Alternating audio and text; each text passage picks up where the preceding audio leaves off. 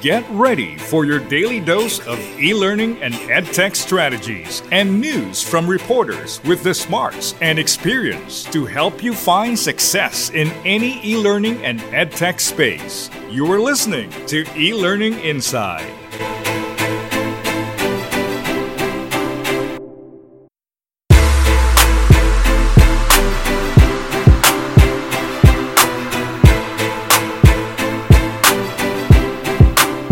Case study demonstrates classroom use of Empowered Brain, a Google Glass based ASD intervention aid.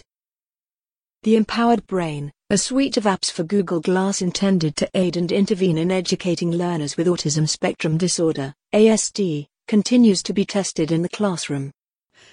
Earlier this month, a team of researchers led by the Empowered Brain founder Ned Sahin published a case study of the technology in use at a public school in Massachusetts. Learners with ASD often struggle with social and emotional skills. Among these, eye contact is a huge area of focus. People with ASD frequently display gaze indifference or avoid eye contact during direct social interaction. This behavior affects social inclusion and, if left untreated, can have serious implications in the professional world following school. ASD intervention in the classroom. To treat this, many special educators have sought to include learners with ASD in general classes. But the shift into this often disorienting and overstimulating environment can cause anxiety, bullying, and potentially increases social isolation.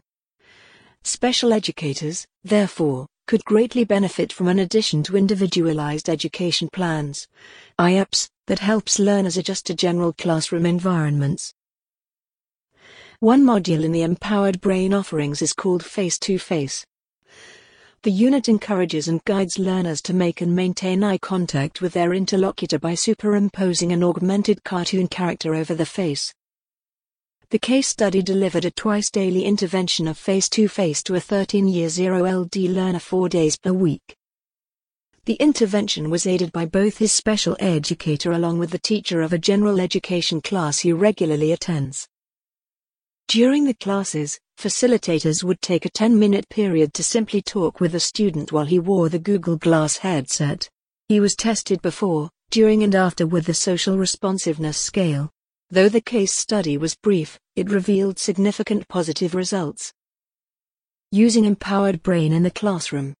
Laboratory research has already confirmed the use of Empowered Brain software, but the conclusions in this case study were exciting for another reason. Not only did the technology succeed in a classroom setting, but general educators were able to elicit results as well. As the authors write, our findings have a number of implications and limitations, adding to the current literature in several important ways. Firstly, it was evident that a wide variety of school educators were able to use this smart glasses intervention with the student, despite this being their first experience with smart glasses the school educators were keen to support the students' social communication needs through technology. Secondly, the educators were able to use this technology in the school setting, and specifically within the same classroom that the child would otherwise be attending. Compared to a research setting, this dynamic classroom slash school environment poses considerably more sensory, social, physical, and organizational challenges. Finally, the successful and timely completion of all 16 intervention sessions of face to face demonstrates that this is a practical and usable technology in this setting. At no time were any issues of usability or negative effects with the use of face to face and lack of adverse effects have been previously reported in a larger population. Earlier this summer, Empowered Brain apps coupled with Google Glass headsets officially went to market. The release followed an incredibly successful Indiegogo campaign last winter, which raised 1,245% of the stated goal. Company founder and lead author on the case study Ned Sahin told TechCrunch that he first got the idea for the suite of apps when he attended an MIT symposium on ASD. I was absolutely astonished at how much remains undiscovered about the hows and whys of autism, from an neuroscience point of view. And even more importantly, I was shocked and even shamed to learn that parents have to wait so long to get information about their children's condition. and then have so little in the way of effective training strategies or treatments, or numerical reports on their children's progress, he said.